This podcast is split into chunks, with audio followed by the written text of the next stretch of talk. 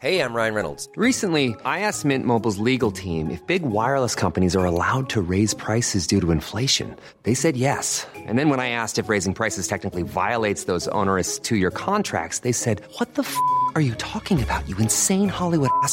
F- So to recap, we're cutting the price of Mint Unlimited from $30 a month to just $15 a month. Give it a try at mintmobile.com slash switch. $45 upfront for three months plus taxes and fees. Promo rate for new customers for limited time. Unlimited more than 40 gigabytes per month. Slows. Full terms at mintmobile.com.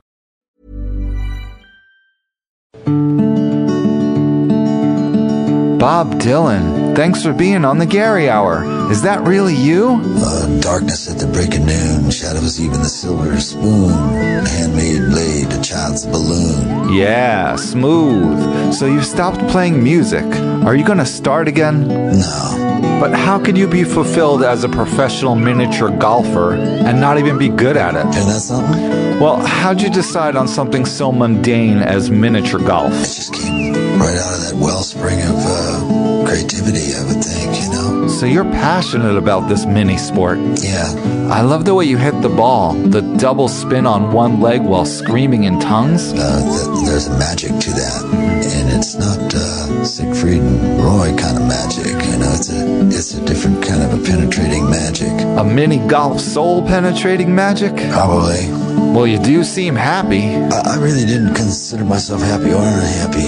I always knew that there was something out there that I needed to get to. Well, I guess you found your destiny in miniature golf.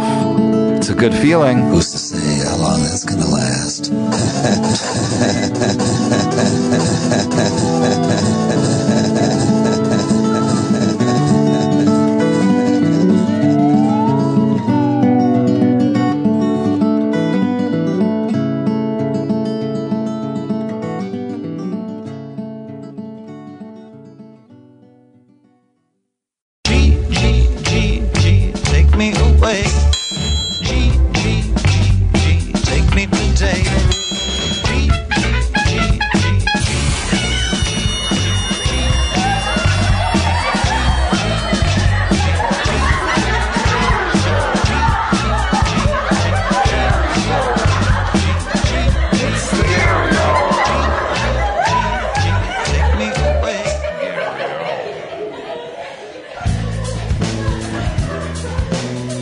Welcome to episode 22.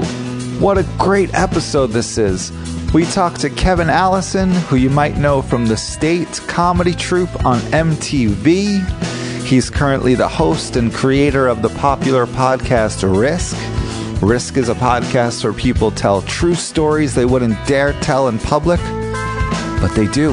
They tell them in microphones with everybody listening. It's a good podcast. Take a risk. All right. Man, this is good. You're good. What a good conversation. You're going to need your digital notepads. You're going to need your pencils out for this one because there's so many references and books and things to look up. You might need to pause the podcast and Google some stuff. There's wealths of information here. We talk about the benefits of a good conversation, the importance of connections, letting your friends evolve, giving them the freedom and space to do so, and finding out who that other you is, that person that you talk to all day and night. Who is that person? I had a great time. This is a great conversation full of laughs. I hope you enjoy it as much as I did. This conversation with me, Matt Kaplan, and Kevin Allison. Yeah.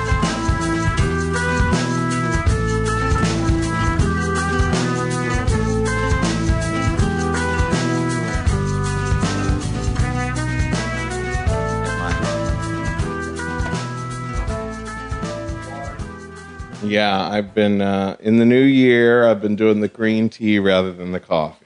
That's the healthy move. Yeah, Are you still on the sober train? still, yeah, still, uh, still no alcohol. So that's good. So not completely on the sober train. no, I, um, I mean, I have not outruled marijuana. I, you know, my my deal is now, don't buy it. Don't don't own it myself. Right, just mooch off Yeah, everybody. Yeah, yeah, yeah. so now I'm that guy. But you know, it is to me an incredibly like uh, much more I mean, so far, a much more uh, uh, practical way to do things. Because what will happen is I'll be on tour. And after a show, you know, I'm kind of emotionally exhausted because the show itself was exhausted. I'm exhausting from traveling. And then the fans kind of want to hang out. And I think it's important to hang out with them. And so to have a little bit of a fans pod is to me, you know, just like, well, what the hell, you know? Yeah. Uh, it, it's owning pot where I would end up doing it every day. And that just becomes untenable for me. That really gets in the way of my having clarity, having energy, having some sort of feeling of stability with my emotions and all that. So pot was one of those things for you where you couldn't moderate it or just use it when you need it? You know, I, I could definitely moderate it much more easily than alcohol. Yeah. Um, yeah. The, the, the, but st- I still would end up doing it too often if I owned it. It doesn't have that downward ski slope thing of alcohol where it's like I could keep drinking forever. Yeah, it's really interesting. I mean, the way that that works is. It, uh, unfortunately, you, you get to be my age, 45, and you realize, oh shit, I've got like, you know, so many things that I'm kind of addictive about. You know, there's junk food, pot, alcohol, poppers is another one. The uh, gay men sniff these things when they're having sex, and you know, most most gay men would just have it set aside for like when they're actually with someone. No, I started doing that every goddamn day for masturbating. How long does a popper last? It only lasts about maybe 40, 50 seconds. you Oh, know? wow. Yeah, yeah, yeah. So the, the, that becomes really embarrassing because they're constantly getting lost in the comforter. You know what I mean? you, you, you are stopping having sex like every three minutes or so and going, Uh-huh. where are the poppers? Where are the poppers? And you really feel like an addict when you're doing that. Yeah, going through couch cushions. Yes. Yeah, Yeah, yeah, yeah. I mean, it, it's just, you know, with that, I realized, yes, it really does enhance things. It does make me hornier. It does seem to make things like, you know, I don't know, in the same way that alcohol makes things kind of warm and romantic and fuzzy and all that kind of stuff. But uh, it's, it's so distracting. It Right. so pulls you out of being connected to the person that you're with. I would imagine. And Yeah. do you end up relying on the poppers for the eroticness of it? yeah it's it's it's you know i, I there and and there were i thought that i was a real pig with them but there are guys who would just like you know like just take these gigantic pulls off of you know sniffs of this stuff constantly and it it can like it's one of those things that scientists have not really told us here's what this does to you but it's got to be killing some major brain cells you Yeah, know? like a Yeah. whippet or something. Yeah, yeah. I mean, I I will b- because I was doing them for I don't know twenty years every day. I mean, I'm sure that sometime in my 60s or 70s, I'll have a little bit of a stroke, and it'll be like, hey, what caused that? The poppers. I, I don't know if, you, if, if you're the, the right person to ask, but I wonder why it never made it over to the straight sex world. Like, why are there certain drugs that, like, oh, gay people use these for sex, but straight people, eh, we don't need them? It is interesting. I think it has to do with Is our sex lame? well, no, I think I think it is. I think that that it feels dirty. You know, poppers feel dirty. Now, the, now the reputation that they have is that they loosen your your sphincter. You know what I mean? Okay, right. But that's really just like a wives' tale. That's not what gets people hooked to them. Because, God, you know, if you go to a sex club, guys are just making out and Mm-hmm. sniffing poppers. You know what I mean? Like it's it's clearly like what what gets it to stick with people is just that it's a Rush. It's literally the most famous brand is called Rush. Uh-huh. Um, and, and so, no, I think that I think that one of the reasons it, it hasn't stuck with straight people is because probably women have a sort of um, uh, more refined effect on how sex is gone about, you know. Right. And I, I would say I would think that they would be a little bit like, uh, that's a little gross and kind of getting in the way. You know what I mean? Well, let's ease into it. yeah, yeah, Yeah. Whereas gay men are, are I, you know, I have had I, sex with guys before who have said to me, "You need too many enhancements," you know, Uh-huh. between having to wear a cock ring or wanting to put on some nipple clamps or needing this kind of lube and yada. And I admit, you know, I, I all that kind of stuff can can get very habit forming. Right. Um. So you build up a tolerance, and all of a sudden you need all this stuff. Absolutely. And then to to consistently be drunk or stoned also makes it harder to have an erection, which makes you want to have a tighter uh, cock ring. I mean, it's all you know. Like I am just an all or nothing kind of guy, and one thing tends to lead to the next. You know, so. Uh, uh, in my latter half of my life, you know, I'm I'm about to turn 46 in February. I just want to start trying to cultivate more positive habits Right. than negative ones. You know, habits like meditation. Yeah. I, I, I got I bought some yoga pants. All right, you're fine now. You're, you're, you've practically done all the yoga you can do. yeah, yeah. I bought the pants. Have you taken the tag off the pants? yet? No, I Oh, don't. They are return them. still in the bag. Well, the med- meditation can really uh, increase your sensitivity to things. I think so. I, th- I I mean, my goal is, and also it's another like in order to maintain a good meditation practice, I think it's you know drinking or smoking pot all the time is not going to help that. You know, yeah. because meditation is as far as I've experienced it so far about kind of uh, letting the brain calm the mind, you know, with with the, all the you know rush of thoughts and emotions, kind of slow down a little bit and connect to something. I don't know, still and clear and kind of unruffled. You know, Yeah, the way Eckhart, do you ever read any Eckhart Tolle? I have Tolle? not actually. No, He puts it in a neat way. It's like uh, we're always in a conversation with ourselves, and how he came to meditation was he's he, one day he was like, "Who is that person I'm talking to?" yeah. And that to him is meditation, getting in touch with that person that you're always talking to inside of yourself. Yeah.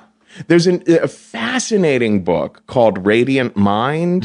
Um, it's an English guy wrote it, but he, he, he's all about uh, like getting to know that person and then obliterating that, that going beyond the person you're in conversation with and getting to know the nothing. right. Well, who is that other person? Are you do, are you supposed to obliterate the person that's talking to the other person, or do you obliterate the other person? well, I don't know that obliterate is the word that he would use. More like unify. Yeah, I think so. Well, that's that's how I tend to think of it so far. Is you know, David Lynch described it as he was talking specifically about transcendental meditation that uh, there is a unified field according to quantum physicists. Right, this is like kind of the base of the creative energy in the universe.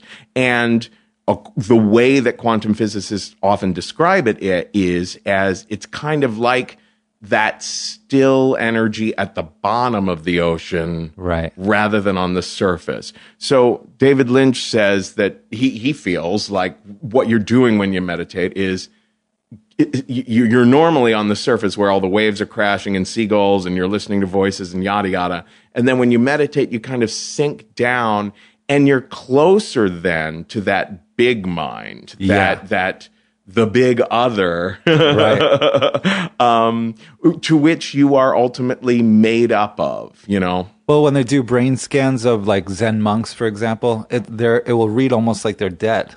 It's like a flat line, and most probably are an average New Yorker, it's like crazy waveforms everywhere. Yeah, I you know, I I I am one of those people who, you know, I so it, it, really is interesting to ask who am I talking to because sometimes you're talking to like it, it- as comedians or performers a lot of times we're talking to an audience that isn't there you know what i mean like just on the way here, I was listening over and over again to this story that I want to tell in San Francisco on Thursday. And so it's very interesting. There is a persona that you develop Yeah. in order to speak to the the big the big other that is other people, right? So so that voice is often going through my head. Well, isn't is that persona just a simplified version and heightened, obviously, but like a simple version where people can get who you are as a character?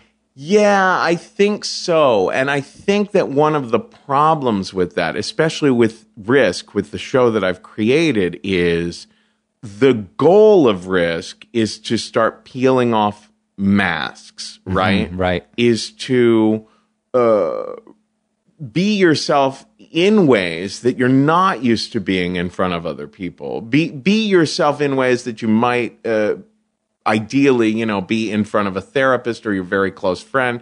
You know, like for example, um, my husband, we're, we're we're no longer together, but I I it, to me it was very important to me when I was able to cry in front of him. Yeah. Uh, it be- brought you closer together. yeah, absolutely. And it was very important to me when there was a moment when he was able to cry in front of me. You know what I mean? Um, I'm someone who cries very, very rarely. So uh, very few people have seen it, you know, family members from, you know, when I was a kid mostly. Um, but yeah, the, like, like ideally what we're going for in risk is if you have a side of yourself that's kind of freaky, allowing your freaky side to show, or a side of yourself that's kind of filthy to let that side show, Yeah. or a part of yourself that's very spiritual or whatever. So, so the idea is like for a person like me who's been telling stories on the show for now seven years, uh, it can be a little bit daunting because sometimes I think, all right, what haven't I revealed? Right. and I- it, it actually gets scarier the further along you go. You Because know, you're, you're constantly looking for more things to reveal. yeah, a- and and you you question like the longer you tell stories too, true stories, mm-hmm. the more you look back at some of your old stories and say, "Gosh, I can't distinguish whether that really happened or if I just made some of that up." Like like it's it's because we do that naturally, right? Yeah, I, yeah. I mean, when, when- whenever we we You fill in the gaps. you fill in gaps. Yeah, Yeah, your mind just has to do that. Um, but every now and again, I'll have a sudden memory flash and I'll realize, no, that's not the way that went. right. and then sometimes I'll be like, oh my God, that's amazing for the story to admit I've been telling it this way, but I just realized this. Does, does that happen during meditation? Your memory improves? Oh, well, you know, it's interesting.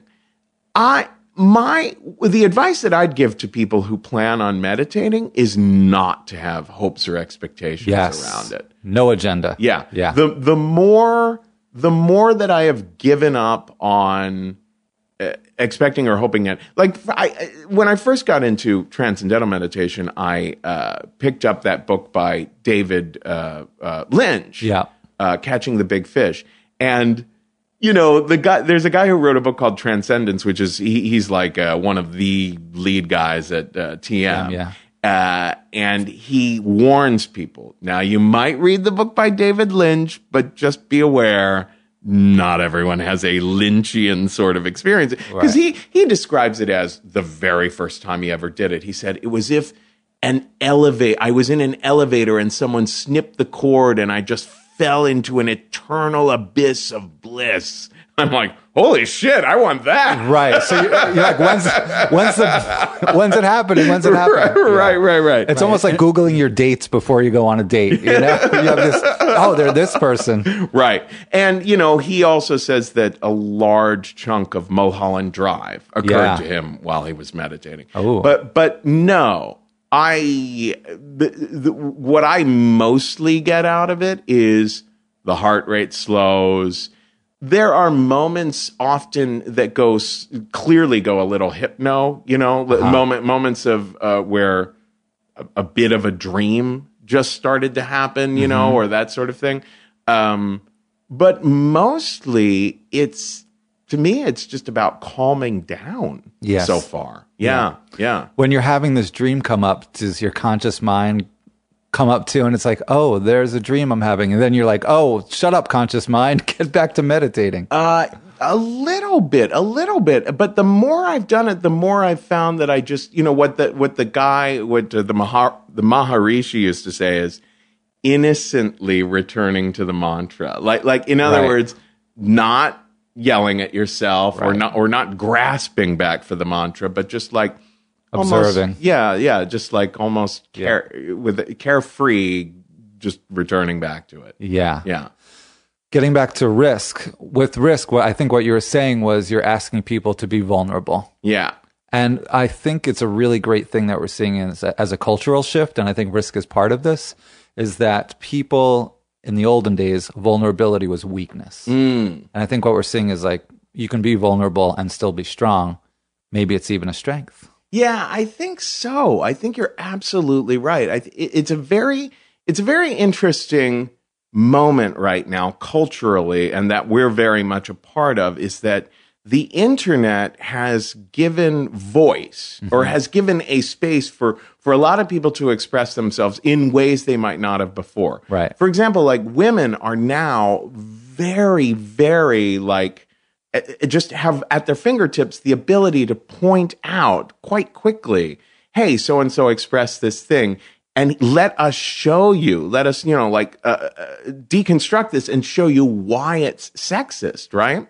And so that's really exciting and powerful. Yeah. But at the same time, it's obviously going to be very daunting to a lot of people, right? Like I always feel like the the everything good that that happens in a cultural evolution also has a dark side. You know, like for example, um, yeah. I was just going to ask for an example. Thank you. That's great. the, have you seen the show Transparent? Yes. Yeah, the the scene or the the whole episode where they go to a queer women's festival and there's this very there's this almost like antagonistic and uh uh shutting out for you know they have to literally shout man on the land man on the land when the people come when the men come to Right. get rid of the sanitation and it's it's almost like a a, a panic and, and and so the trans woman who's there who is the lead character of the whole show is they let her know she's not welcome there and she says later in the show, you know, uh, I, I want to warn you to her daughter, who's becoming a good friend of one of these lesbians that attends this camp. Uh, you know, it's it's usually better the people who are not so Militant. militant about Yeah. dogma. You know, so yeah, I, I feel like yes, the conversation is getting richer and richer as you know the internet gives has places like Risk or whatever, even Twitter and Facebook for people to like express themselves. Um, but at the same time, you see a lot of people like ganging up on like FetLife is a perfect example Uh-huh. in the kink community, um, where if if someone doesn't like, especially a dom straight male, a dominant straight male on FetLife knows he can at any time be accused of not having given someone aftercare in a genuine way or having hit someone without the the exact sort of consent that someone wanted and a person like that can be made a pariah in the kink community like it, it can just go like Mob all the- mentality. mob mentality can Yeah. just go out of control and so there are cases like that where it's a little worrisome sometimes Yes. yeah Well, you get to see human nature. yeah It's really do. just human nature. yeah, you do, you do. But I am of the belief that more talking is is generally better than less. You Yeah. know that the more people express how they're really feeling about things, the better it is. Because I, I do feel like you know our parents or my parents at least come from the 50s you know they were kids in the 50s and very catholic uh, Super buttoned up. yeah Yeah. and you know they there were just like sex for example my, my mother sex even the word sex itself is just like just, just like uh, rings alarms in her brain you know Right. it's just not something to talk about Is that religious or is it generational? I think it's a little bit of both, you Yeah. know. Um, in Catholicism, we were taught that uh, the Blessed Virgin Mary was just like second only to Jesus for in, in importance, and her w- w- what she was pictured as was silent, submissive, uh, very much just taking care of things. Like Jesus in the Gospels himself, on more than one occasion, is rather arrogant toward her. Uh, you know, dismisses her, says, eh, who is a, who, who's my mother? You know, like as in it doesn't really matter and stuff like that. And uh, she's unwavering, you know. She's she'll, she'll she'll never not be at his side, you know. That's very male, old school male female relationships right there. yeah, yeah. Are you still uh, following Catholicism? No, no. Okay, good. Now I know how freely I can. There's something, uh, something I wonder about, though. We talk about social media, we talk about shows like Risk, where people are more vulnerable, more open. But is it making it to everyday life, or is it just still, well, I have an audience, so I can be vulnerable? So one, one thing I was thinking about, I, I saw um, this girl I've known for 20 plus years talking about her social anxiety and it, how, it, how it's crippling. And it's like, I've known you for all these years. It's never something that's come up in conversation. Mm. Had you told me that, I can tell you about my own social awkwardness. And we could have been having much better and truer conversations for 20 years. She did it on Facebook. On Facebook, she talks about it, but it's like never something that would come up in conversation. Oh, that's I feel like really sometimes if you don't have some sort of, a, of an audience besides person to person, people still are closed off. That's a great point. Yeah, my friend JC said that she had a relationship with a guy in college at Harvard that got really, really weird and hurt her for decades. And then found out, like through some sort of uh, post, that he had some sort of debilitating social anxiety and yada yada. Yeah, it's the very same story. Um, that is fascinating. That that you know, you you hope that we're uh, like I I am now doing this for example. I have a a week uh, or, a, a, a day each month that I make a point of being in a room with other gay men, just socializing, right? Um, because I've realized, gosh, I've gotten so busy and so whatever that like I don't really commune in the way that I used to in my 20s with other gay men. And then, you know, I want to start making a point of some making some other sorts of social things that I regularly Sounds really healthy. make a point of doing because um yes, there's that I, I think that we are becoming kind of a little bit more interpersonally disconnected. I mean, it's sad that she feels safe posting it public publicly on Facebook rather than talking to a good friend. But my theory with people and social media is that you see their fake face, but then sometimes you also see someone's really true self. Yeah. Because whenever someone's out, they're putting on a social face, but when they're at home behind the computer, you could see who they really are. It's true. It's it's a it can be a little bit like alcohol. You know what I mean? Mm. In that, you know, The inside comes out. yeah, like like at a risk show, the audience afterwards is going, or and even during the show, is incredibly supportive. You know, um, and they'll have wonderful things to say to the storytellers afterwards. But then when we post that same show online. People feel free to put on the comments pages, ugh, I know the guy tried to commit suicide and all, but god damn is his voice annoying and yada you know. People say stuff like that where it's like wow okay that's not that's very not helpful. And would you ever say that to that person's face? Had you been there that night Do you think it's the same audience, the same people that come to the show? Are they the same people posting it, or are these people that would never come to a show and they're just trolls by nature? That's an interesting point. I, I would say that it's you're you're probably right. You're probably right that that people who have actually made it out to the shows ha- probably have much more of a we get it that we're supposed to be supportive of of whatever comes our way or just keep our mouths shut if someone rubs us the wrong way, Right. you know? Whereas, yeah, a lot of people, you know, are just, oh, I also listened to these other podcasts and happened on this one, and I want to. I'm interested in these social gatherings that you're thinking of doing. I think it sounds like a great thing, not just for you, but for everybody. Um, I, I kind of feel that way about this podcast. Like I love getting people here. It's one of the few times I can talk to someone for a long time and in, in depth because everyone's really busy. Yeah. Um, I'm reading this book by Brian Grazer, and he has these like uh, curiosity conversations. He calls them, Uh huh. and he just finds someone that he's interested in, and he tries to get them to talk to him, and he just asks them all these questions, and this is how he finds things out. And uh, that kind of sounds like what you were talking about. You just want to commune with people. Yeah. Yeah. Well, I find, you know, like there, there, for, I'll give an example. There was a guy I went to who was a couple of years ahead of me at my high school. And he reached out to me on Facebook and he was like, Hey, we should get together. And I could tell that he had started listening to Risk and yada yada.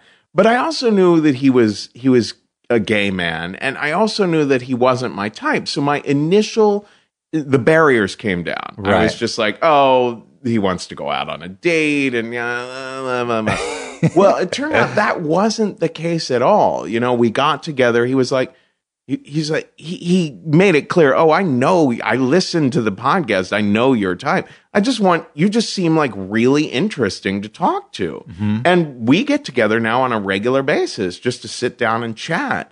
And it, it- like he is very much like a free thinking kind of he's an atheist and um, he has all sorts of interesting opinions about being perfectly happy being single as opposed to ever wanting to What an alternate perspective. right? so just sitting down and talking to someone like that can be really it, it's i can't say enough about it how profound it can be to yeah sit down and make an actual face-to-face connection with someone and be comfortable with that conversation and not like posting afterwards like oh here's a snippet from the conversation Yeah. that we had or like making sure that you post a picture with your friend that you just had that like it's still for some people it's still not a real enough moment unless the whole world knows that it happened that is this entire podcast. Then.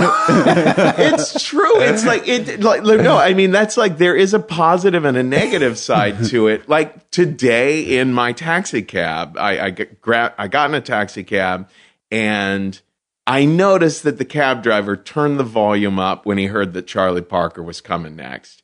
And I said, Yeah, you gotta love Charlie Parker. And instantly, all of a sudden, we're just like having this incredibly, like, uh, he was very upset that some people like Coltrane and Sonny Rollins over over Charlie Parker. So we got into this conversation, and afterwards, I was like, you know, had to tweet about it, you know. Mm-hmm. but part of the tweeting is like, I'm like, oh yeah, you know, part of this is just showing off that I know who Charlie oh, Parker. right, right, you know what I mean? Yeah, but it's also people connecting with you. yeah, You yeah. can, you can kind of find a downside to almost anything. Yeah, you problem. can. Yeah, it that's what I was saying before. You know that like there there is a potential downside to anything. You know what I mean? Yeah, it's it's it and that and I, speaking of David Lynch, I think his entire storytelling like gets at that same thing. You know that there's there is always darkness and light. Yeah.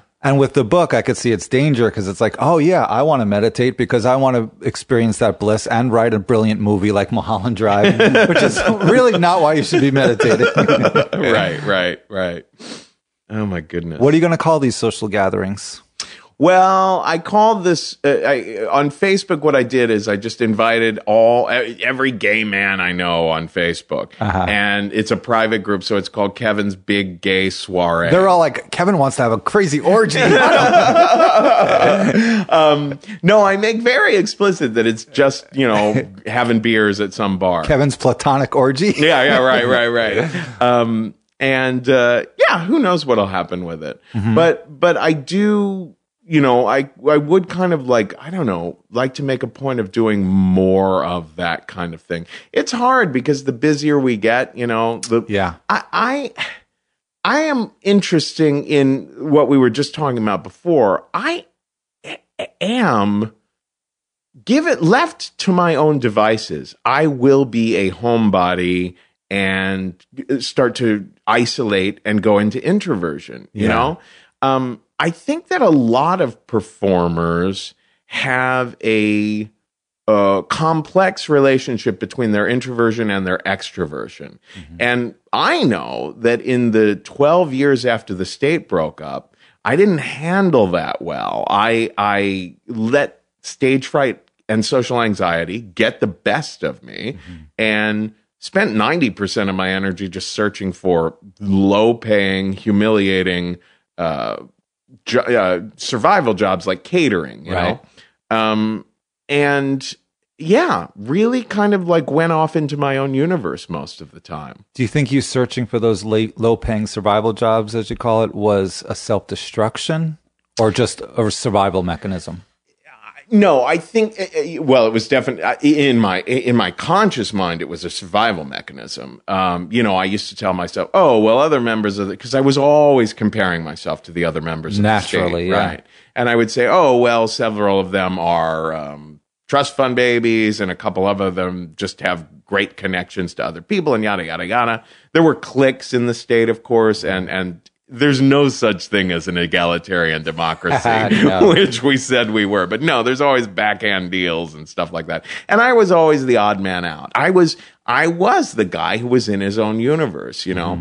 Um and that is a persona that I play up in a lot of my stories, you know, Right. that, that I am that comedic character who's always like, what the fuck are we going to do about him? You know what I mean? Right, right, right. But do you think now, looking back, let's say from 25 years ago, when you were in college with the state, is your is it exaggerated in your mind that you were so separate and different from everyone else, and you can look, oh, you know, this guy or this guy, he was probably a little felt in his own world as Oh, well. God, yes. Yeah. God, mm-hmm. yes. I have a different perspective now. Uh, like, for example, the state has, has reunited. Uh, it, it was now, I guess, a couple of years ago in LA. Uh, we did a show. Uh, it was uh, Jack Black's, uh, he does a festival out in LA in the summertime. And so we spent a week rehearsing this show together, and it was really fascinating to be able to sit back and think, oh well now this person has really kind of changed and and is is actually more compassionate and more i don't know thoughtful and and this person is still kind of fucked up Had, had know? you stayed in touch throughout the years with oh yeah yeah we're all very much like we still we have a, an email chain that Mm-hmm. is just nonstop silliness yeah One thing about friends and when you've known them for a long time is like some friends will allow you to change and evolve.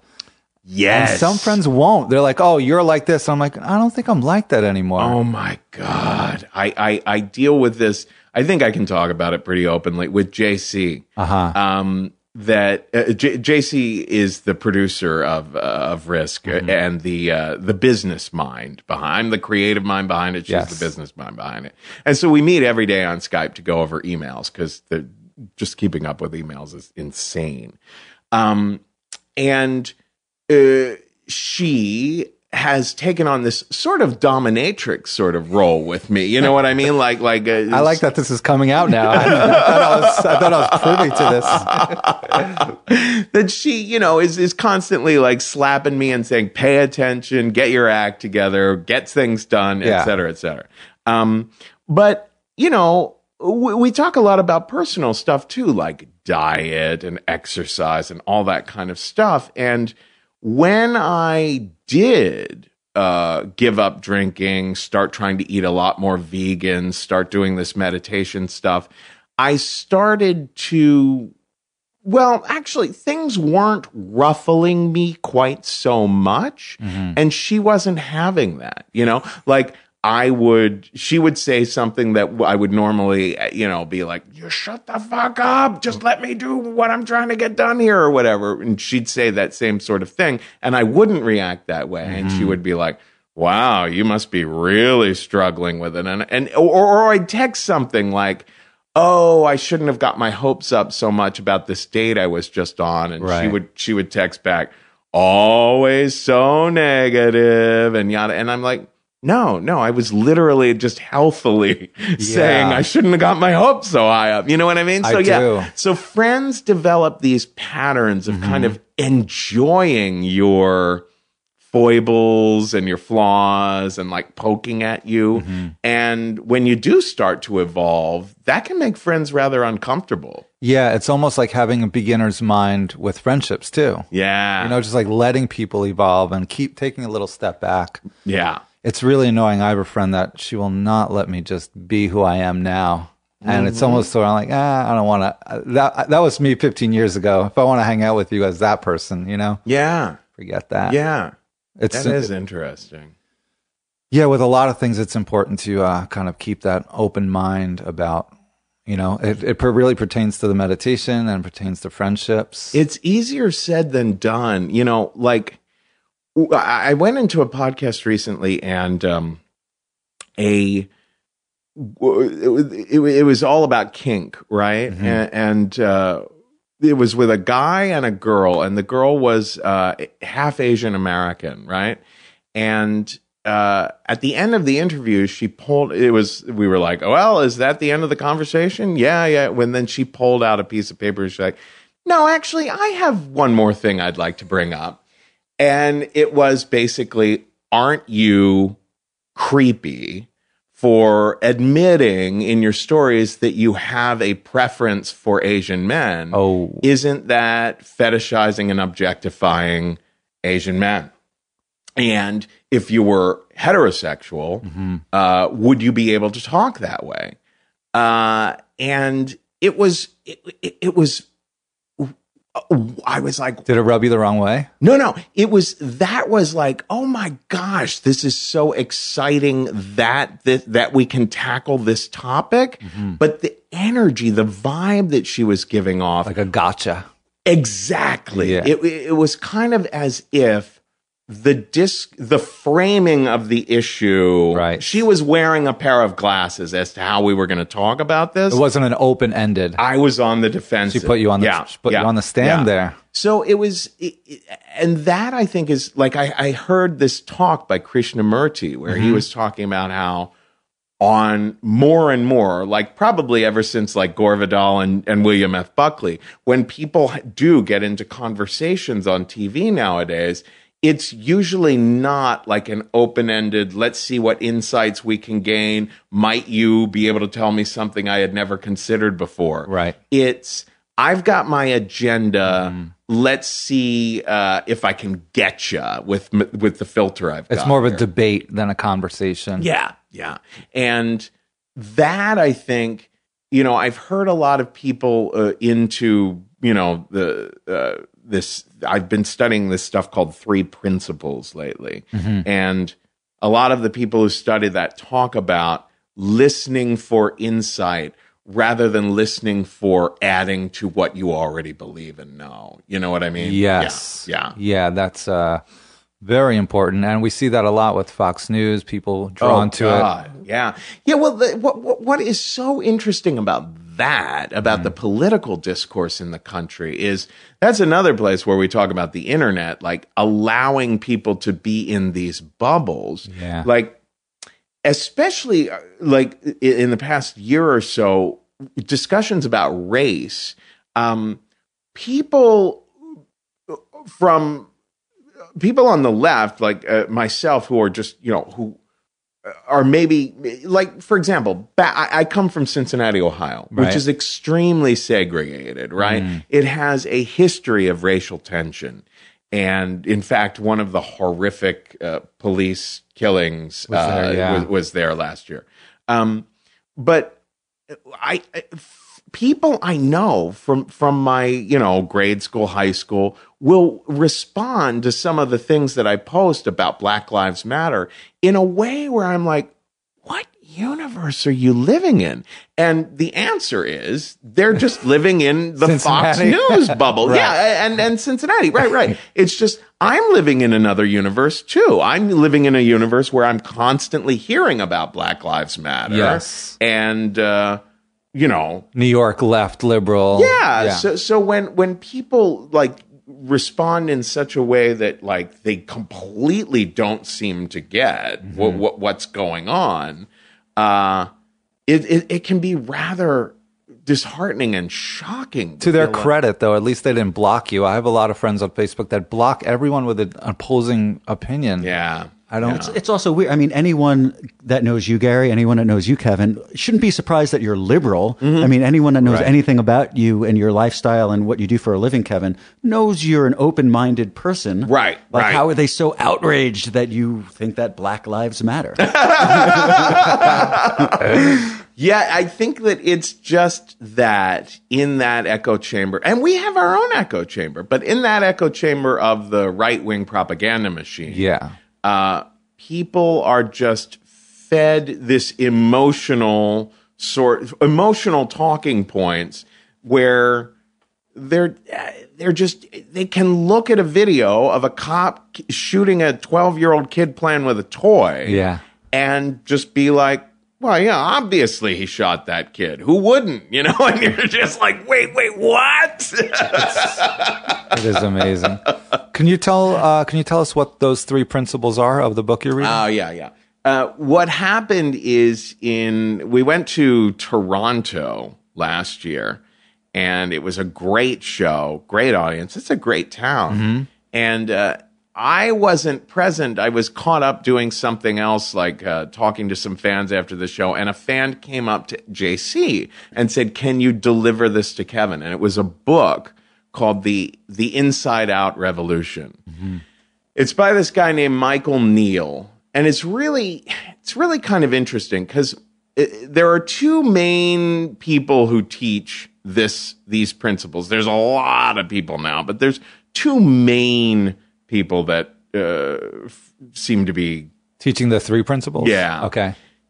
they are this guy Michael Neill and this other guy George Pransky, who is an actual he's a psychiatrist, but Michael Neill is just a self help guy, self help guru.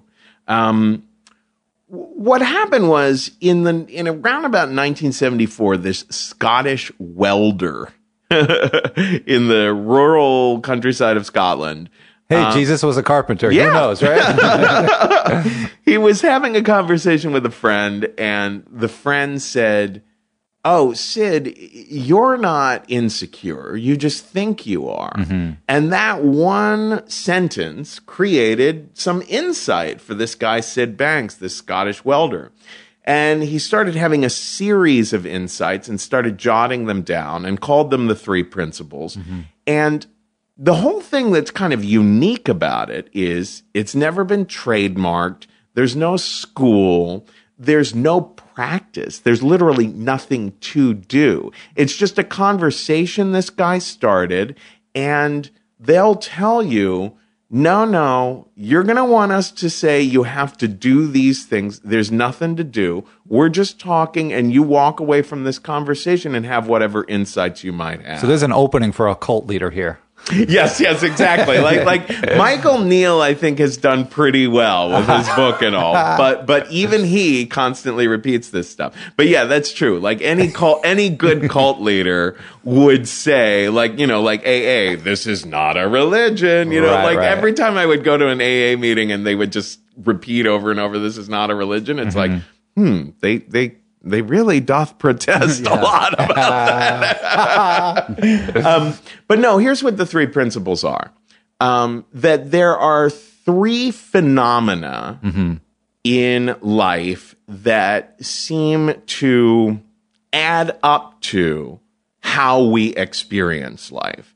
Uh, the principle of mind, the principle of uh, consciousness, and the principle of thought. And here's here's the best way I can describe them mind, the idea there is that there is something greater. There is some creative intelligence that makes your cuts heal, makes a baby know how to work their hands after a while, Something more intelligent than the conscious mind. than the individual's conscious mind. Right. Yeah. Like there is some, um, there's something bigger, you know, whatever you want to call it. You could call it the unified field, like David Lynch does. Right. Some people might call it God. Whatever it You is, can even call it the muse. You know, when a, gr- a brilliant idea comes to you, and absolutely. where'd that come from? The the way that uh, Michael Neill has described it is this: um, you might not be able to see the sun shining because there might be clouds in front of it right at that moment, mm-hmm. but it is always there. It's always bigger than you and it's always giving to you some bit of energy. You are connected to it. So that's kind of what the principle of mind is, that there is a bigger creative intelligence that you're a part of and can tap into. That's kind of how I think about the muse. That's like I, I know she's floating around all the time, but I have to make myself available. Right. You have to kind of, um, uh, I guess be present, you know, to, to like leave an opening. Yeah. My, my, my therapist says unclench. yes, exactly. Because once you try to be like, oh, there's the idea, then you're conscious of it and it goes away. yeah. Yeah. It's similar to what you were saying before with trying to get back into meditation. Would you like a would you say a relaxed? yes. Just observe, but don't quantify it. Like well, when you were saying like when you, you you're almost losing your connection to meditation to not consciously push yourself back into it. I Right. forgot what term you used, but just to sort of just like don't get a mad less, at a less focused way of just letting your yourself be open and let the, the muse come to you. Well, what what what a lot of three principles people say is that y- you you think you don't have you think there's something wrong with you you you or you might tend to you might tend to think i could be doing better i could accomplish more um, there are things I, I i'm not good enough at and yada yada yada and the way michael neill puts it is there's nothing you need to do. There's nothing you need to be. You have complete and total well being already deep inside you, and that's mind. That is that bigger thing that you're connected to. That ultimately, if if you can quiet down your mind enough in meditation, you're tapping into this place of well being and clarity and the the original source, you know, uh, that that is always good enough, that always has plenty of energy and vitality and creativity and all that. So that's that idea. the irony is, is that when if you get there, you will become more productive. Yeah, right, right. Well, t- presumably, uh, yeah. I, I mean, I think that that that, or or or if not more productive, at least more. Um, Clear. Yeah, like like, uh, or or may may you might not be getting more done, but you might be getting more quality stuff done. Right. You know? Yeah. Right. People that practice meditation usually say they, it makes them more productive. Mm-hmm. I guess you're less scattered about things and just more focused. and needing less distractions in your own life, whether it be Right. substances or TV or whatever it is. Oh, if you're, God. If you're happier with yourself, you need less of the other distractions. You can get more done. That's a that yeah that I love that idea. That yeah that that well okay. Let me get on to the other principle. Yes. Uh, the second one is consciousness, the principle of consciousness. And this one is that there is a phenomena uh, in our lives where we have this thing called consciousness, which allows us to experience, which allows us to entertain thoughts and have feelings. The way he puts it is well, I'll get to the third one. The third one is the principle of thought. And that is this unending kind of parade of uh, conscious thoughts, little mm-hmm. things that where you literally think to yourself, "Holy shit, did I leave the iron on?" and "Oh my gosh," you know, like the, that constant monkey mind, The little sparks stuff. going on. right? And there's the kind of un- unconscious thoughts, like you can like be in a funk or something because of I don't know some generalized thought about something, right? Mm-hmm. So the idea when you put thought and consciousness together is that consciousness is what enables a thought or generalized thought to start to occur to you as feeling and experience, right? So it's kind of like consciousness is a projector mm-hmm. and thought is the film. And the film being projected onto a screen is having the experience. So the point is that you we are constantly kind of creating our experience because we think we think life is happening to us from the outside in that we're seeing stuff and we're reacting to it in fact we're we're projecting onto life What's on our insides? Yes. Yeah. That our thoughts are creating our experience of what we're seeing.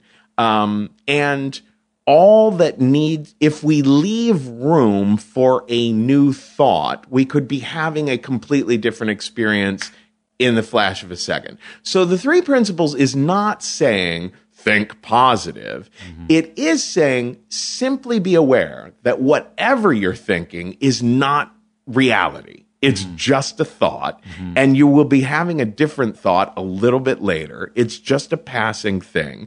And the more you become aware of that, the more you develop an ability to step off of thoughts that aren't serving you, mm-hmm. right? So the more you realize, oh, there is always this bigger mind within me that I can calm down and kind of plug into and realize everything's okay and I have a place for, of clarity and peace and evenness and centeredness to go to, then whatever it is that's running through your head, it could be something incredibly traumatic, you know, mm-hmm. like, you know, it, it's not saying that, oh, your mother was killed in a car crash yesterday. That's not reality. No, I mean, that happened. Right. It's just that whe- how you're thinking about it at that moment is determining how you're feeling about it. You know what I mean? And you can always step off a certain kind of thought, leave room for a new insight, or simply or simply realize, okay, I'm having these kinds of thoughts. I'm probably going to continue be having these kind of thoughts throughout the day uh, because my mom was just killed in a car wreck. You know what I And- mean? and it's okay to and it's okay. Yeah. Yeah. yeah, yeah, This is not forever, and it's not necessarily reality that life is this way because my mom just died. But is it saying that the way you're feeling is the way you're seeing the world? Like, oh, if you, you, you know, there's this self help thing of like, think like a rich person, spend freely like a rich person, and you'll be rich, which is how you end up poor. oh yeah, yeah, yeah, yeah. No, oh my god, uh, my uh, my brother and sister in law were um, got into the landmark forum, Aha, yeah. which is big into uh, living in luxury or living living living with the luxurious mindset or whatever. Right. And uh, that did not go well for them. Yeah, it's, it's really dangerous.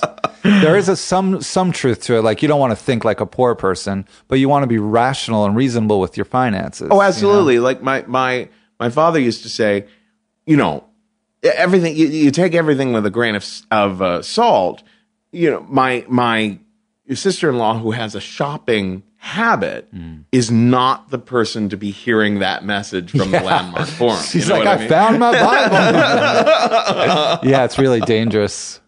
Yeah. So, so basically, um, at the end of last year, I read a lot of this three principles stuff, stuff by, and downloaded a lot of, a lot of it is just lectures. Like George Pransky mm-hmm. is really great because he talks very slow and has kind of a Boston accent and is mm-hmm. kind of just like, he just, it feels like you're listening to your dad, you uh-huh. know? Very calm guy. He warns you at the beginning of every lecture. I talk really slow, but it helps things to sink in. Yeah, yeah. it puts you in that meditative state too. I would imagine. Um, It does, yeah. And what I've actually done is uh, I created a, um, and I, I don't know how much I believe in this or not, but I created a self hypnosis tape for myself of it, uh, where there's a there's a book called Instant Self Hypnosis, which gives you scripts that you can read and you can record yourself t- saying these scripts, and then you can so it's a it's a hypnotic induction, and then I just wrote out a bunch of three principles ideas, like um, that idea that you know the sun is always shining, even though the clouds might be in front of it, or you're always you always have complete and total well-being or You, did you record these with your voice and you just listen back to it? yeah and then i just lay back put on headphones and uh, you know let myself fall into a hypnotic induction based on my own voice and then there are these prompts from three principles in the middle of Mm-hmm. it and i'm hoping that it's having an effect Well, so me. yeah, it's like reminders or affirmations. Yeah, yeah, yeah. Um, it's interesting. I'm, I guess you could say I'm a sucker for this kind of stuff. Not if um, it's benefiting you. Yeah, that's true. That's mm-hmm. true. I mean, I, I, I've, de- I, I will say one thing. I, I was just talking about my sister-in-law being having a shopping thing. I'm that kind of guy at the self-help section of the bookstore. You know what I mean? Buying all the yeah, books. Yeah, Yeah, yeah. Like, like I've uh, done enough. I bought the book. That's it. and Amazon really encourages that because you see one title, you know, and you're like, oh my gosh, well, here's another one that got even that's on a similar theme and got a lot of more, you know, reaction. Customers also bought this. Yes, Yeah. exactly, exactly. It is a grow. It's the most growing section in the bookstore. Is the self help section. Yeah, which which which is a little bit sad. I, I guess you know I- it's it's one of those double edged swords that we were talking about. It's a little bit sad because it makes it feel like we're becoming more and more desperate to get uh, a sense of well being, Yeah. right? Like like I, like Or are we just more curious in working on ourselves?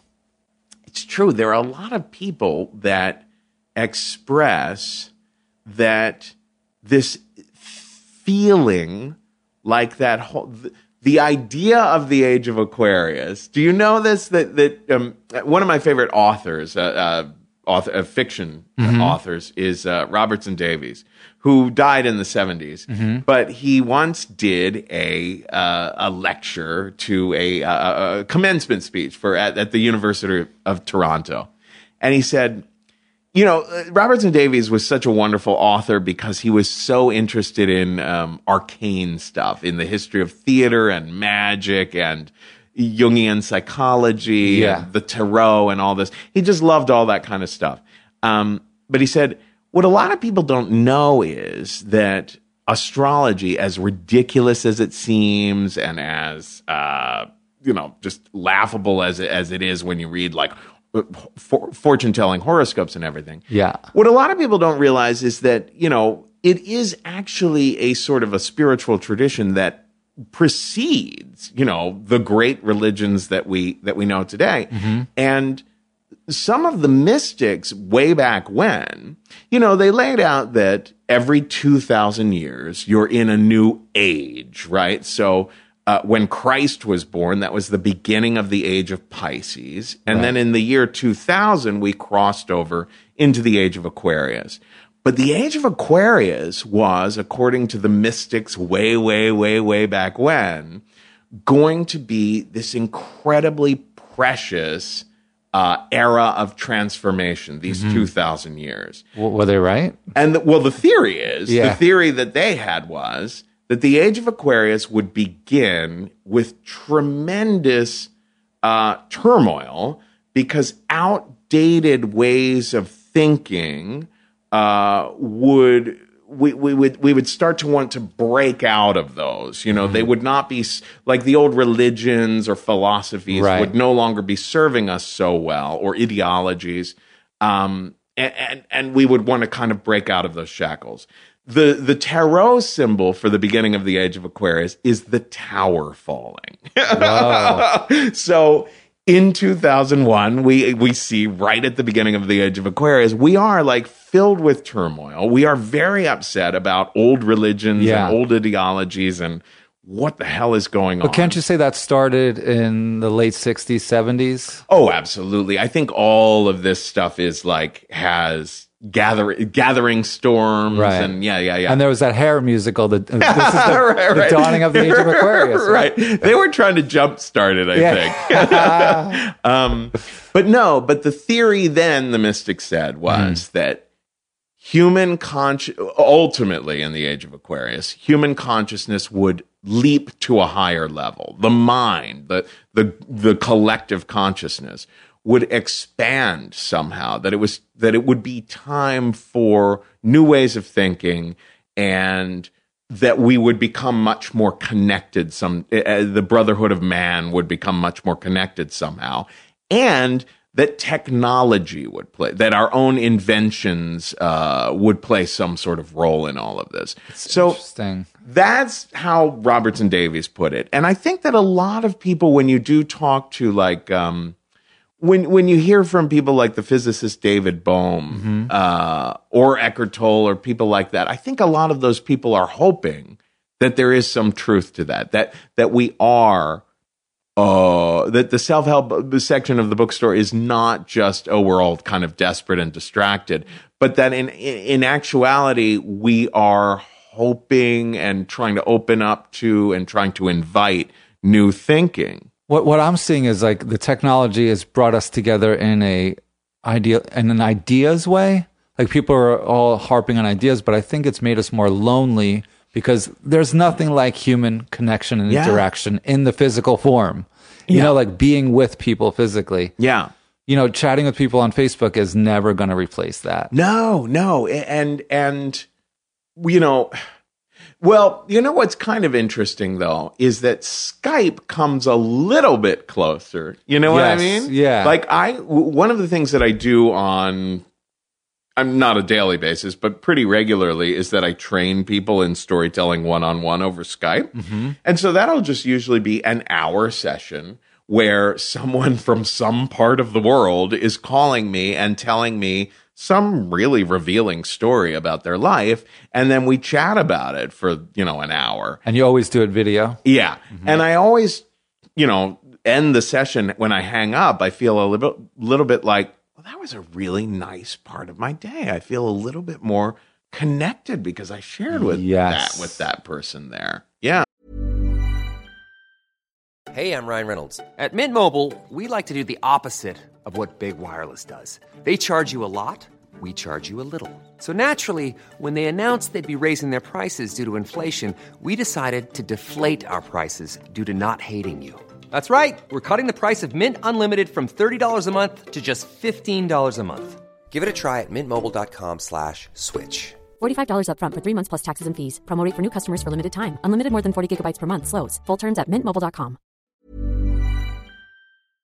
Yeah, you're getting that. You're seeing their face. It's not quite a tactile experience, but Right, you're- right, right, right. And you know, there is something to be said for uh, something caught on video doesn't give you the full effect of what's really going on with someone's body language or in their eyes or that kind of. You know what I mean? It's Right. it's still kind of like It's way better than a text. yeah, that's for sure. Even better than a phone call. yeah, yeah, But yeah, it does when you're in person with someone, you can see like, oh, that person's they're they're fidgety, they're moving their hands, and you, the other person can be sensitive to that. That's it can change something, and absolutely true. is- That's that it, because I've done I've done therapy before where I couldn't be in town at that time with my therapist and we were on the phone. Mm. I have never done it with Skype where we were looking at each other, but I was hyper aware during the phone call that we did together. Oh, is he cleaning his house right now? You know what I mean? That kind of thing where Yeah. it, it- yeah, there's definitely a distancing thing. I've done video Skype with therapists, and it's there was something really beneficial about doing it in my bed. This is like in my comfort of my bed, and I'm mm. having a therapy session. It's very unique. It's very different than going to her office. You know, you got to deal with the world, and then you get out, and you're like, "Oh my god, ah, the world!" ah." something kind of nice about that. yeah. I think there's a whole opening for therapists to do that. Yeah.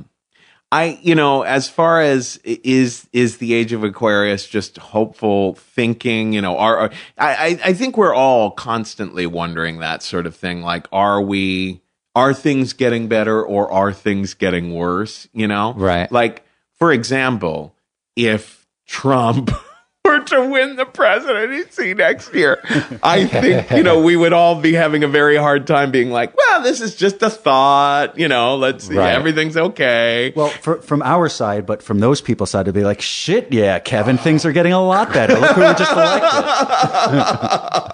That's a scary thought.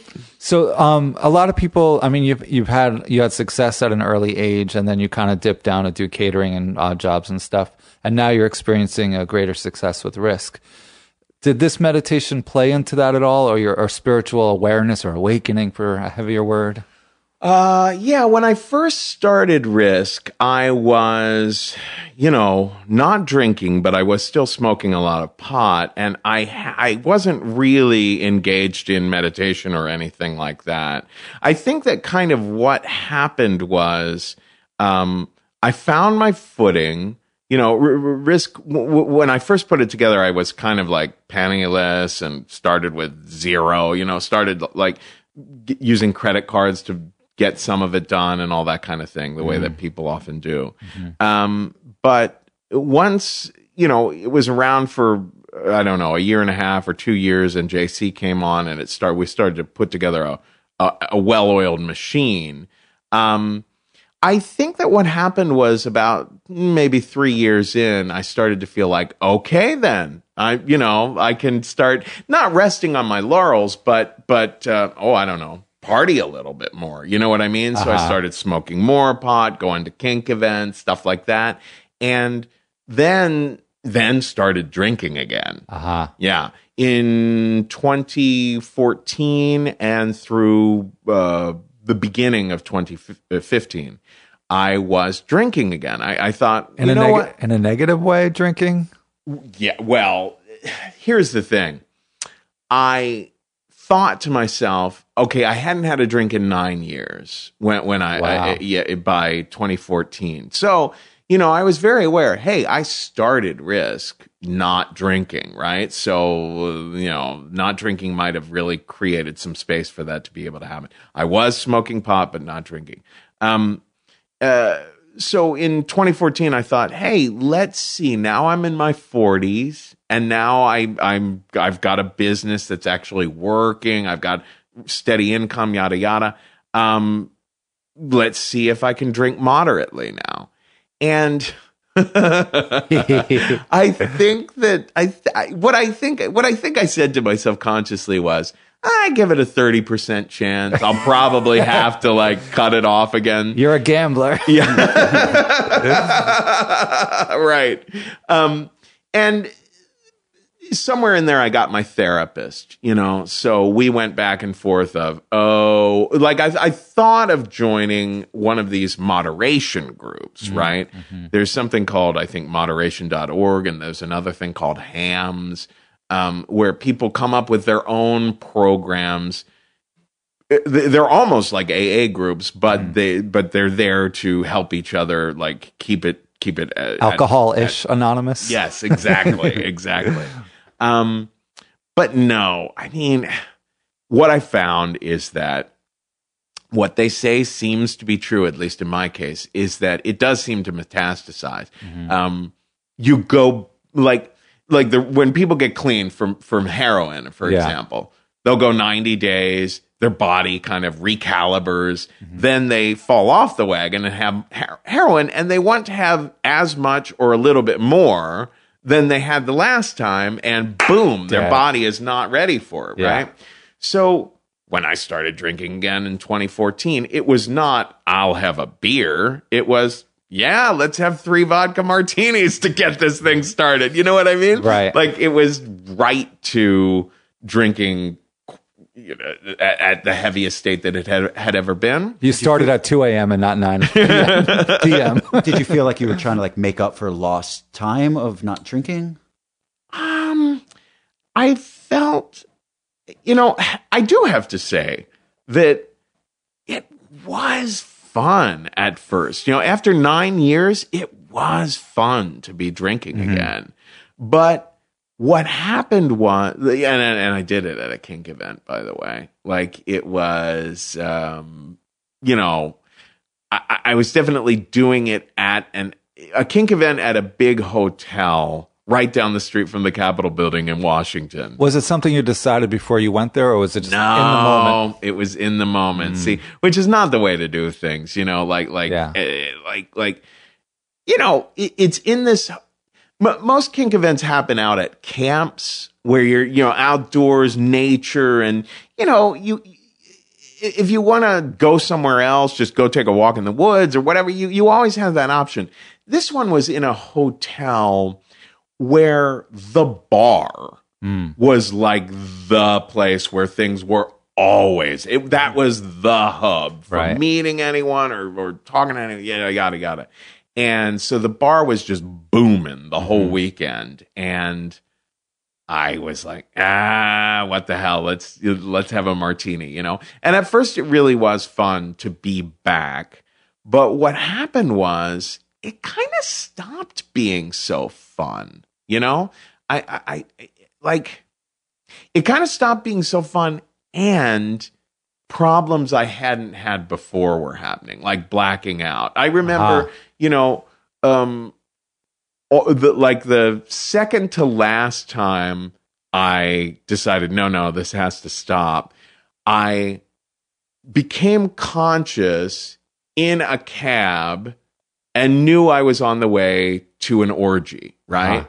And the conscious part of me was like, okay, you were just like blacked out. And and, you know you spent a period of time not knowing where the fuck you were or the, who you were or whatever.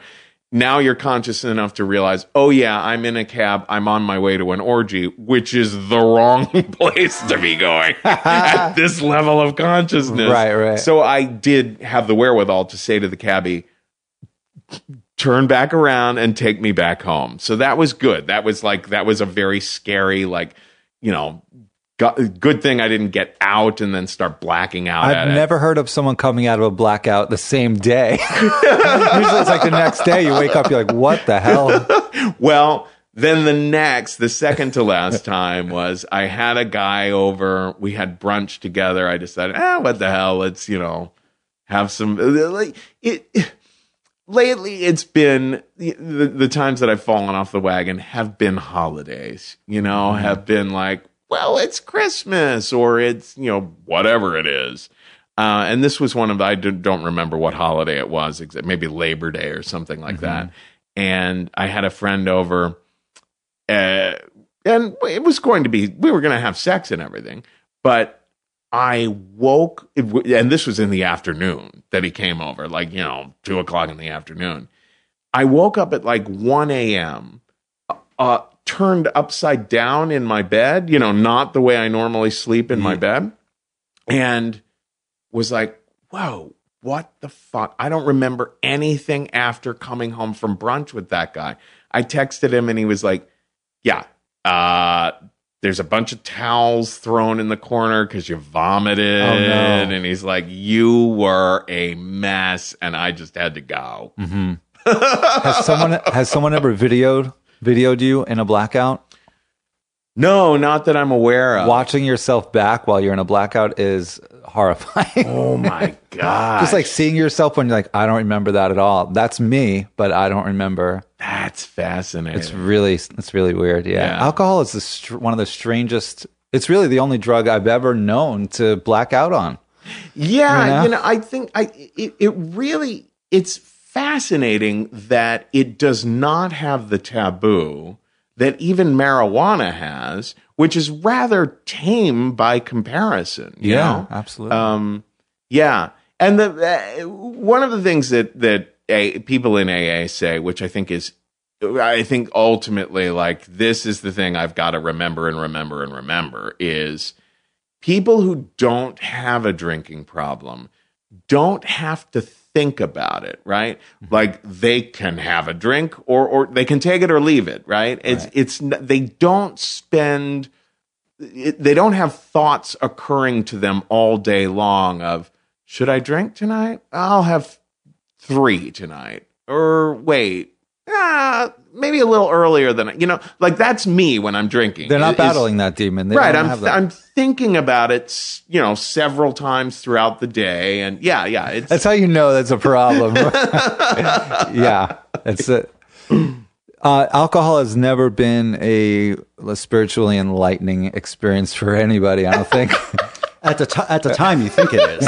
Like, oh my God, yeah, this is everything. it's great socially. Until you wake up opposite with a pile of towels. yeah right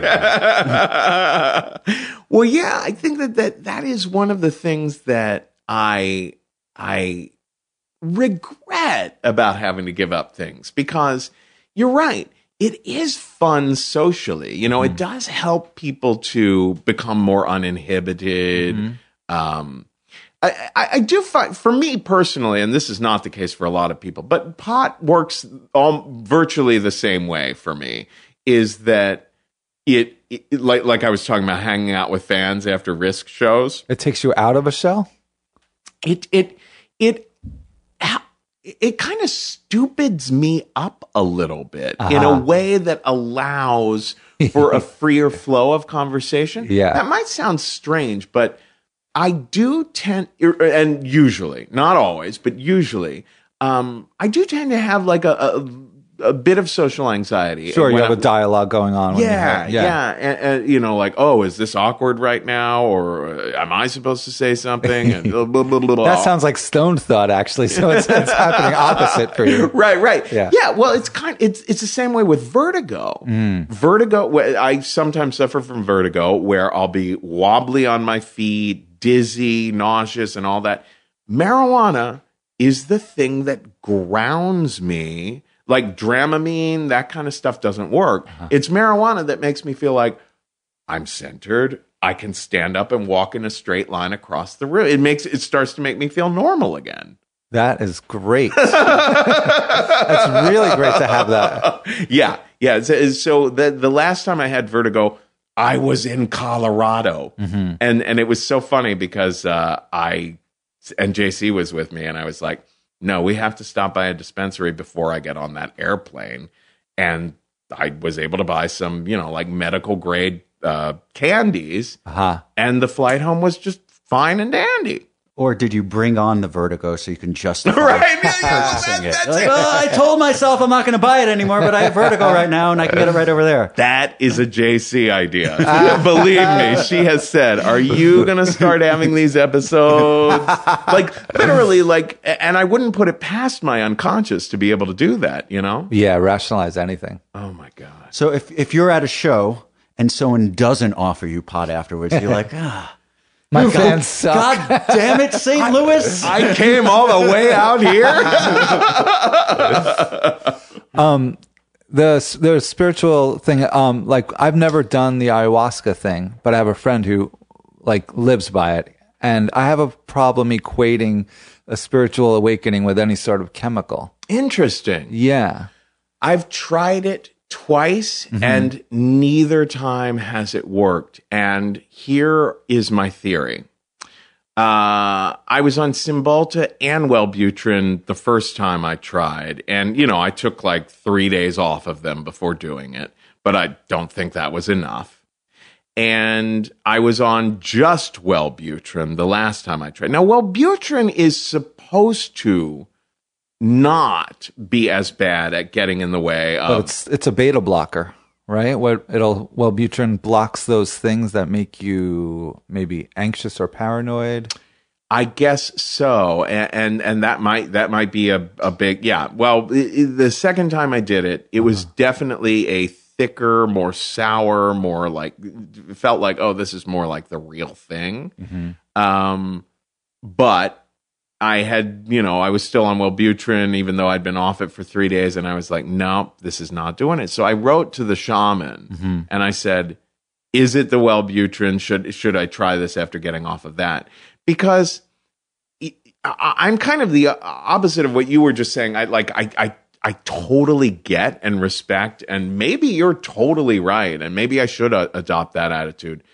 But I've heard stories from people who have done ayahuasca where it just sounded it just sounded like that particular drug. And and some people just on acid oh, or Oh, yeah. or, or mushrooms or or peyote or whatever. That absolutely has changed my life for sure. Yeah. Acid? Yeah. Yeah. Mushrooms specifically. Mushrooms. Yeah yeah yeah yeah where yeah well yeah my first hallucinogen that i ever did was mushrooms and that was back in college before i had any antidepressants or anything like That's that. the thing. I did it very young too, and I'm not sure if it's the drug or just it's probably it was definitely the drug, but um, I was also very young and it opened my mind to like it felt like the next day I was like, oh, everything is different now. Yeah, it it it it because, for example, JC is someone who has never had a drink, never smoked pot, I never know. never had a cup of coffee, um, and Strictly heroin and crack. right.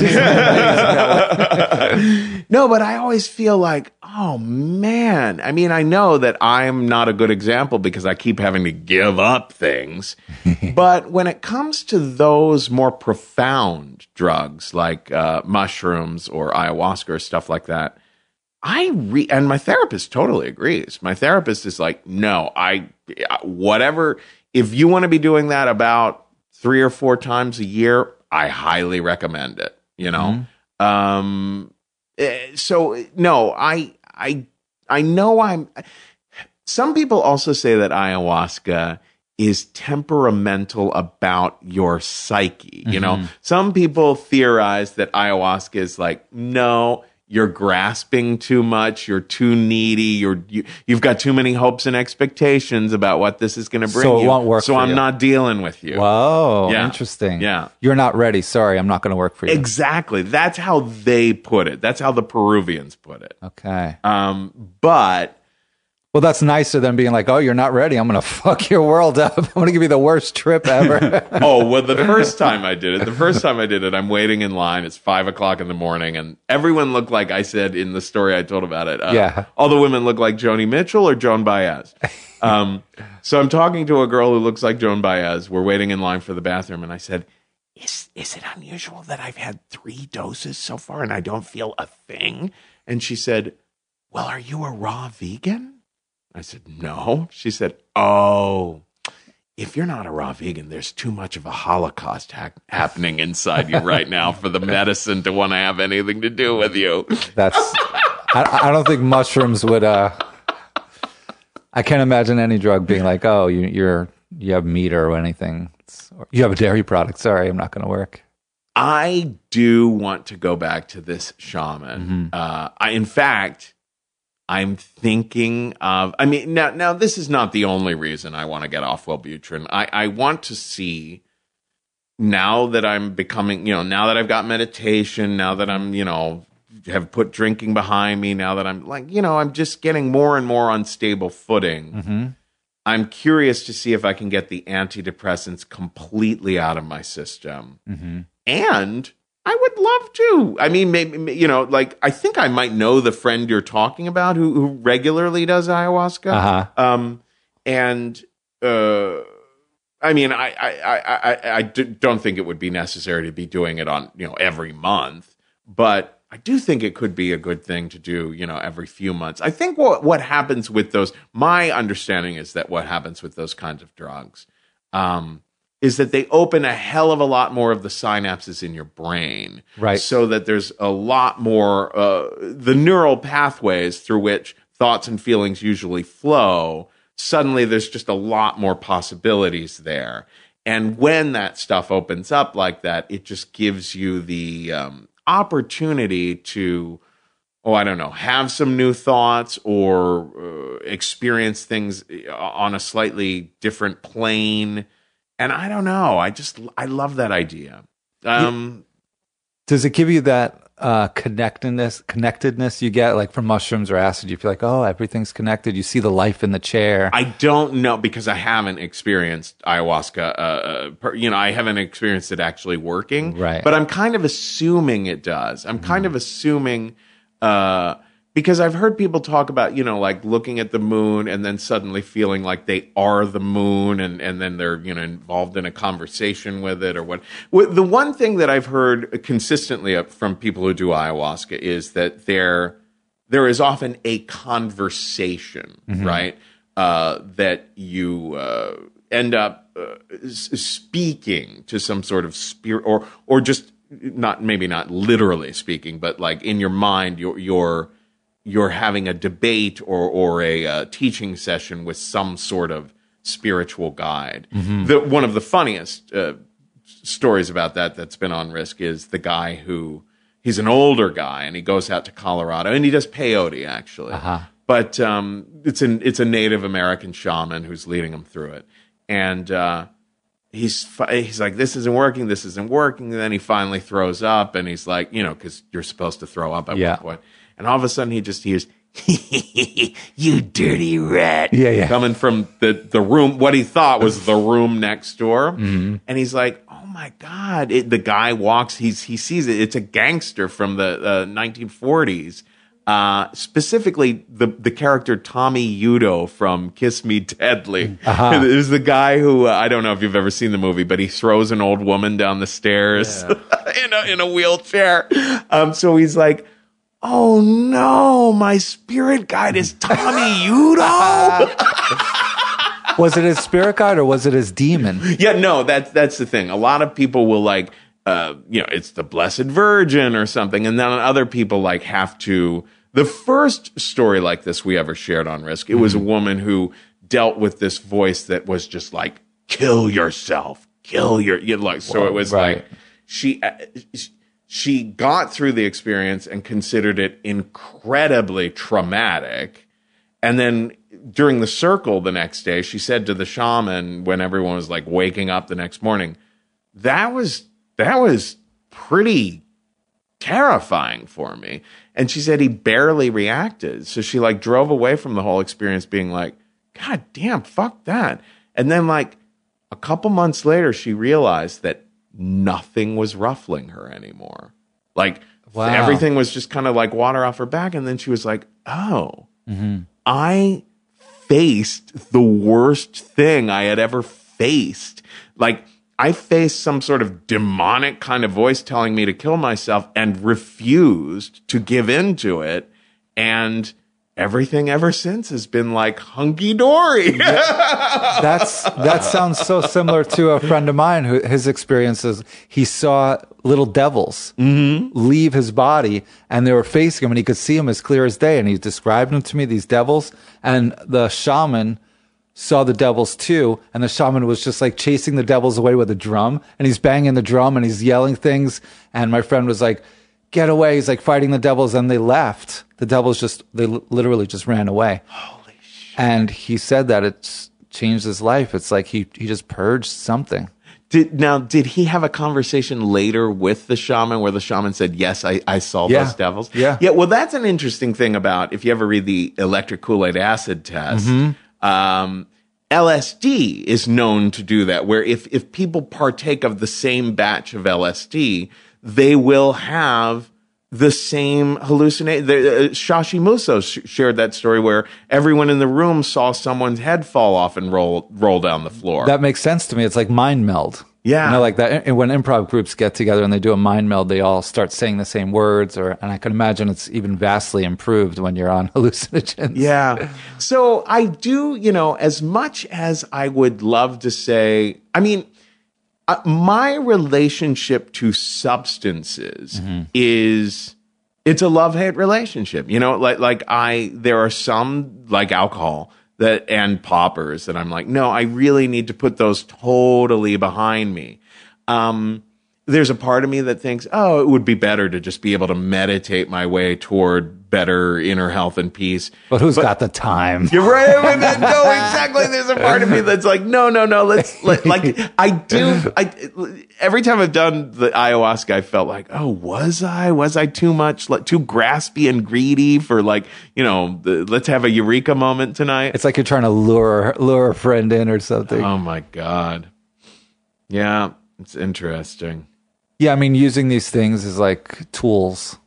You know, you're using pot as a tool. You're using ayahuasca for a tool. and and and it's really uh, difficult to or or or to just make sure that you're staying in that realm you know what i it, uh, you walk a you walk a tightrope you walk a fine line between using it in a greedy and sort of addictive and sort of compulsive like give gimme gimme gimme way and using it in a more sober um i don't Conscious. know open yeah Yeah. yeah sort of way Yeah, I could tell the difference when people drink to escape or drink to just like relax and have a good time with Oh, friends. for sure, for sure. Yeah, with any drug, really. yeah, Yeah, that escape thing is like, ooh, there, I, I know I that. I think it's when oh, th- defines like, oh, he's a good drunk or a bad drunk.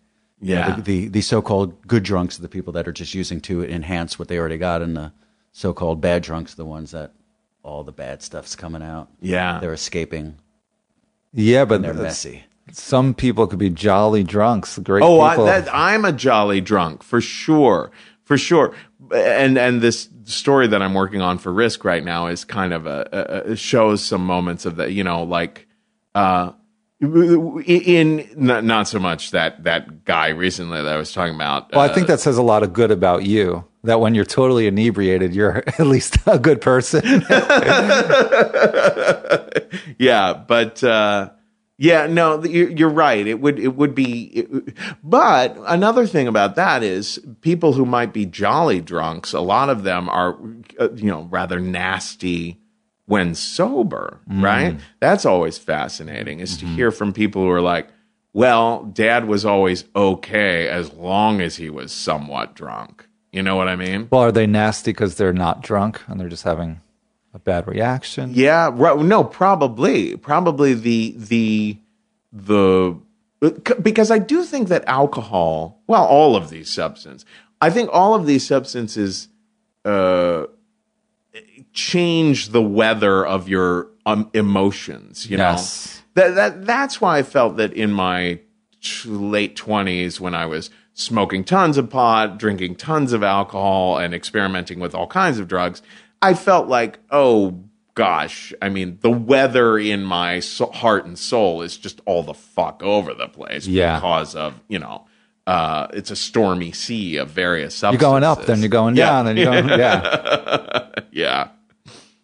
Yeah, there's a lot of people that are just taking pharmaceuticals now, and I could sometimes tell if someone's like really up and down. I'm like, oh, they're probably have a subscription, a prescription to Klonopin or something.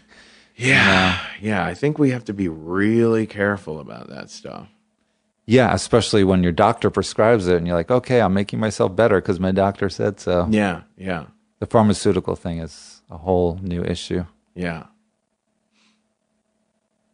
We covered a lot. We did. We did. I don't know if we solved anything. Oh, no. That's good. So we have more to talk about.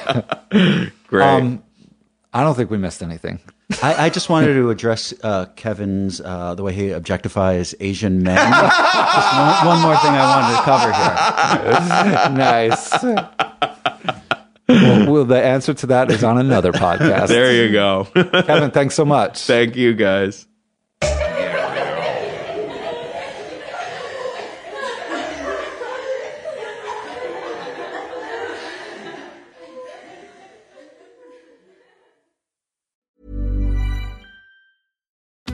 Join us today during the Jeep Celebration event. Right now, get 20% below MSRP for an average of 15178 under MSRP on the purchase of a 2023 Jeep Grand Cherokee Overland 4xE or Summit 4xE.